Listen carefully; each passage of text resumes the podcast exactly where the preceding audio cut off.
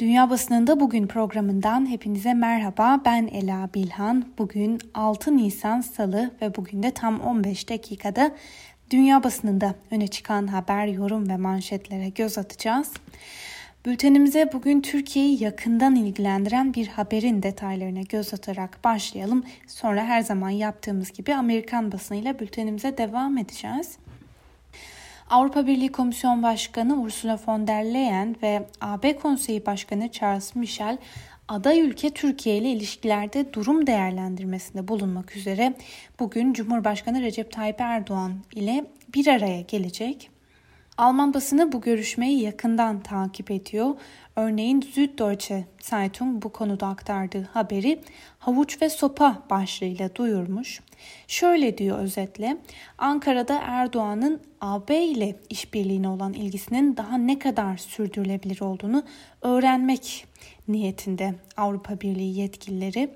Gazeteye göre bölgesel çatışmalardaki farklı çıkarlar gündem maddelerinden biri olacak. Donald Trump'ın Kasım seçimlerini kaybetmiş olması ve Türkiye'de etkisini gösteren ekonomik kriz gibi faktörlerin ise Erdoğan'ın yumuşak karnı olduğu belirtiliyor. Evet Brüksel mülteciler konusunda varılan anlaşmayı sürdürmek istiyor. Bu net fakat e, bu süreçte Avrupa Birliği kesinlikle havuç sopa yaklaşımını vurgulamalı diyor gazete. Uygun davranışlar için ödüller vaat eden Avrupa Birliği yaptırım tehdidini masadan indirmemeli diyor. Tagesspiegel gazetesi ise bu, bu konuda farklı bir yorum yapmış. O da özetle şöyle diyor. AB yetkilileri Türk Cumhurbaşkanı Recep Tayyip Erdoğan'ın ayağına giderek Avrupa'nın ona ihtiyaç duyduğunu göstermiş oluyor. Bu hamle ciddi bir hatadır. Bu Türkiye ziyareti iptal edilmelidir. Deutsche Welle'nin bu konuda aktardığı haberde ise şu sözlere yer verilmiş. Erdoğan'ın AB liderleriyle bugün yapacağı görüşme ilişkilerde yeni döneme atılmış ilk adım olarak görülüyor. Avrupa Birliği'nin Türkiye ile ilişkilerde izlemek istediği yeni yol haritasının nasıl sonuç vereceğini de zaman gösterecek. Deutsche Welle'ye konuşan uzmanlar bu görüşmenin ilişkilerde yeni bir başlangıcı sembolize ettiğini ve Doğu Akdeniz krizinin ilişkilerin geleceği konusunda belirleyici olacağını dile getiriyorlar. Öte yandan Alman Sol Partisi AB liderlerinin Türkiye ziyareti öncesi bir çağrıda bulundu ve Avrupa Birliği'nden Türkiye'ye karşı daha sert bir tutum benimsemesini istedi. Türkiye'ye dair bir haber daha aktaralım. Sonra Amerikan basınıyla devam edelim. Bloomberg, Türkiye'nin SİHA üretim ihracatında liderliğe ilerlemesinden Batı'nın rahatsızlığını yansıtan bir habere yer verdi. Erdoğan'ın damadı Bayraktar'ın insansız hava araçlarının askeri itici güce dönüşmesinin NATO müttefiklerini rahatsız ettiğini başlığa taşıyan site, Rusya ve Pakistan'la işbirliğinin müttefikleri yabancılaştıracağını da belirtti. Türkiye'yi yakından ilgilendiren bu haberlerin ardından Amerikan basınıyla devam edelim. New York Times'ın gündemdeki habere göre Biden ve Demokrat senatörler 2.3 trilyon dolarlık altyapı destek planının detayları üzerine çalışmaya başladı. Buna göre öncelikli olarak çok uluslu firmalardan tahsil edilen vergi oranı arttırılacak. Demokratlar hazine gelirlerini arttırmaya ve altyapı planlarını finanse etmeye çalışırken çok uluslu şirketlerin vergilendirme yöntemlerinde önemli değişikliklerin ana hatlarını belirlediler. Fakat Hazine ve Maliye Bakanı Janet Yellen ise çok uluslu firmaları ürkütmemek adına küresel bir asgari vergiyi öneriyor. Plana dair bir diğer habere göre de bütçenin mecliste cumhuriyetçilerin engeline takılması bekleniyor. Fakat bu durumda da dün de belirttiğimiz gibi plan cumhuriyetçilerin desteğini almadan senatodan geçecek. Öte yandan New York eyaletinde yeni bir vergi düzenlemesine gidildi.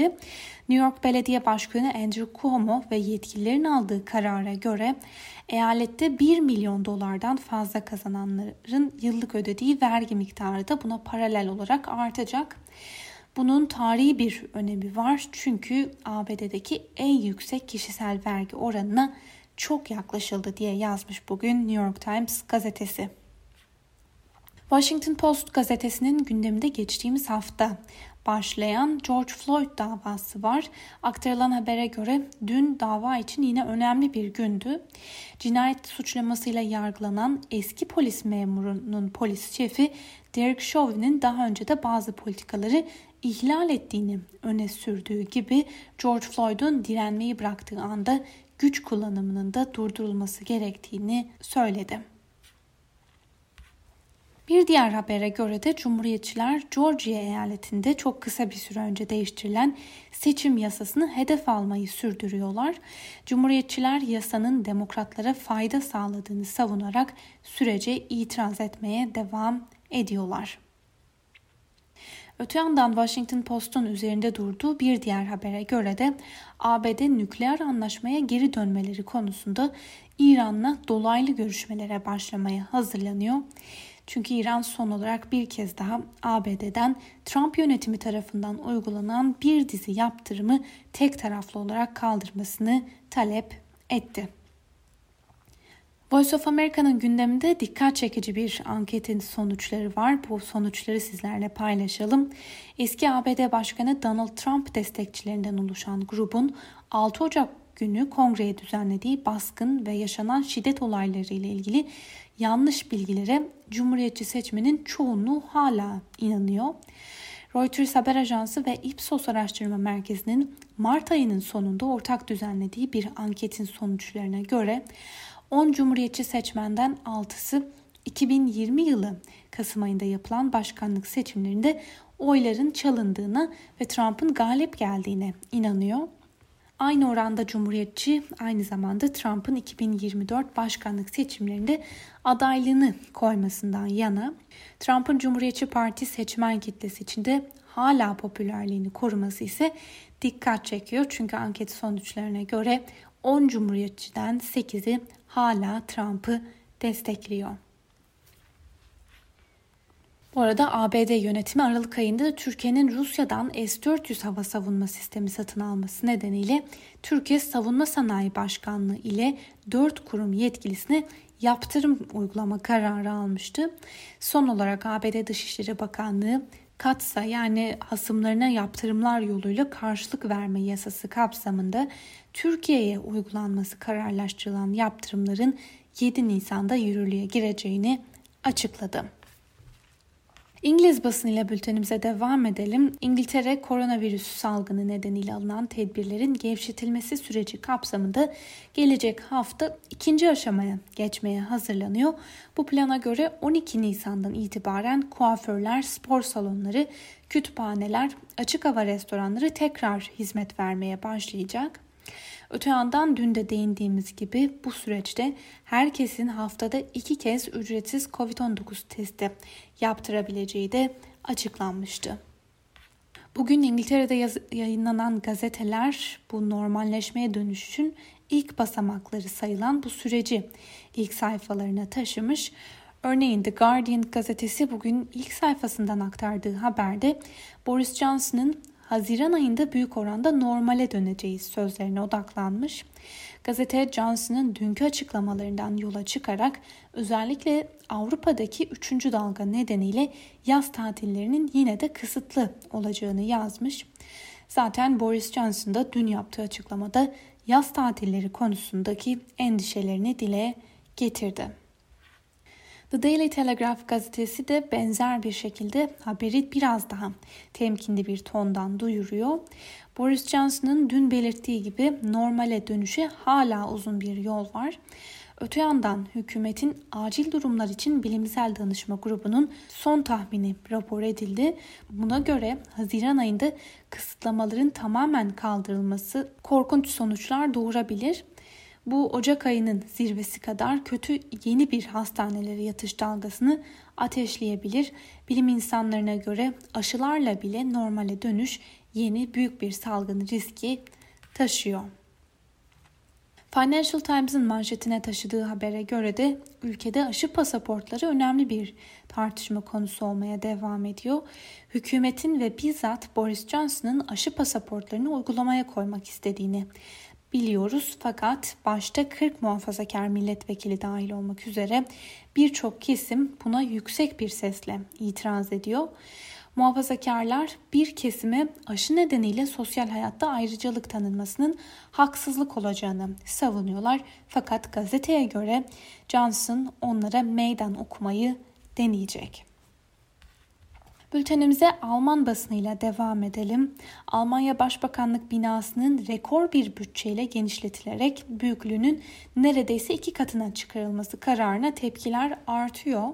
Alman medyasında çıkan yorumlarda ise genişletme planının maliyetinin yanı sıra konunun siyasi boyutuna dikkat çekiliyor.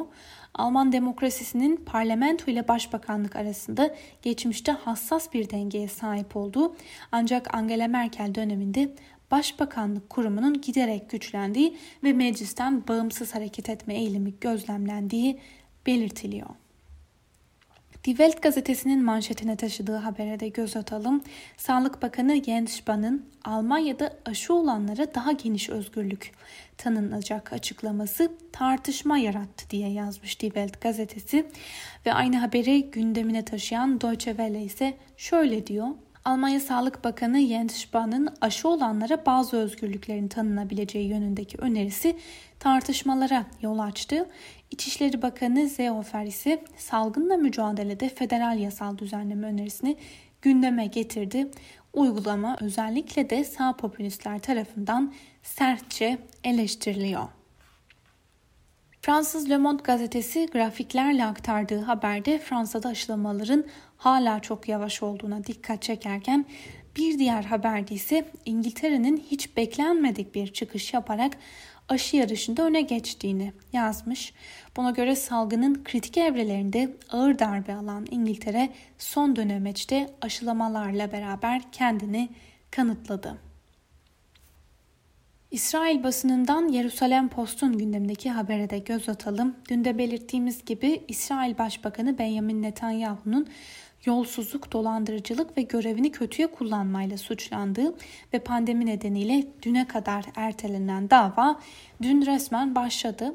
Öte yandan Netanyahu'nun davası başlarken aynı zamanda günlerdir üzerinde durduğumuz gibi son iki yılda dört seçimin yaşandığı İsrail'de partilerin hiçbiri yine hükümeti kuracak çoğunluğu elde edememişti.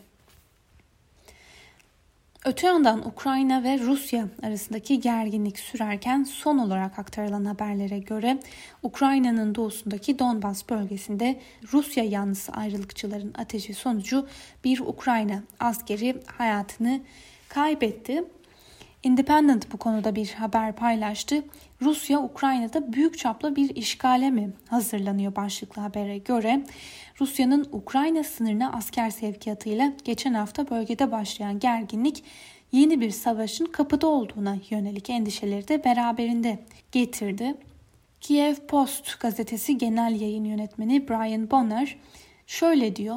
Son durum Rusya'nın Ukrayna'ya savaş açmasından 7 yıl sonra iki hoş olmayan gerçeği herkese hatırlatmalı. İlk olarak Rusya'nın askeri üstünlüğü, askeri gücünü arttırsa da savunma kapasitesini güçlendirmekte hala yol kat etmesi gereken Ukrayna'ya karşı istediğini yapabileceği anlamına geliyor.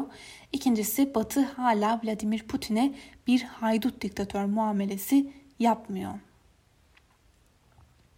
Rusya'ya değinmişken Rus basınından Moscow Times'ın gündemdeki bir haberle devam edelim. Putin görev süresini 2036 yılına kadar uzatan yasayı imzaladı. 68 yaşındaki Putin mevcut yasalara göre görev süresinin dolduğu 2024'te bir kez daha aday olamayacaktı. Fakat geçtiğimiz ay meclisin alt kanadı Duma'dan geçen yasa tasarısıyla bu engel ortadan kaldırılmıştı. Son olarak dün Rusya Devlet Başkanı Putin de 2036'ya kadar iktidarda kalmasını sağlayacak yasayı imzaladı. Bu yasayla beraber 20 yıldır iktidarda olan Putin'e iki dönem daha seçilme olanı tanınıyor. Bir diğer habere göre muhalif siyasetçi Navalny birkaç gün önce hapishanede başlattığı açlık grevini sağlık sorunlarına rağmen sürdürüyor. Sağlık durumunun giderek kötüleştiği ve dün de hastaneye yatırılması gerektiği belirtilmiş aktarılan haberlerde. Fakat Moscow Times Navalny'e dair bir anket sonucunu da paylaşmış. Bu sonuçlar çarpıcı çünkü buna göre Rusya'da her iki kişiden biri Navalny'nin hapiste bulunmasının haklı bir gerekçesi olduğunu savunuyor. Veya şöyle diyelim Rusya'da nüfusun yarısı Navalny'nin haksız yere hapiste tutulmadığını dile getiriyor. Ve son iki haberimiz Kuzey Kore sporcularını Covid-19 salgınından korumak amacıyla Tokyo olimpiyatlarına katılmayacağını açıkladı. Böylece Temmuz'da düzenlenmesi beklenen Tokyo olimpiyatlarından çekildiğini bildiren ilk ülke Kuzey Kore oldu. Ve son haberimiz Al Arabiya'dan. Al Arabiya'nın aktardığına göre Suudi Arabistan umre ziyaretleri için koronavirüs bağışıklığı şartı getirdi. Sevgili Özgür Öz Radyo dinleyicileri, Al Arabiya'dan aktardığımız bu son haberle birlikte bugünkü programımızın da sonuna geldik. Yarın aynı saatte tekrar görüşmek dileğiyle şimdilik hoşçakalın.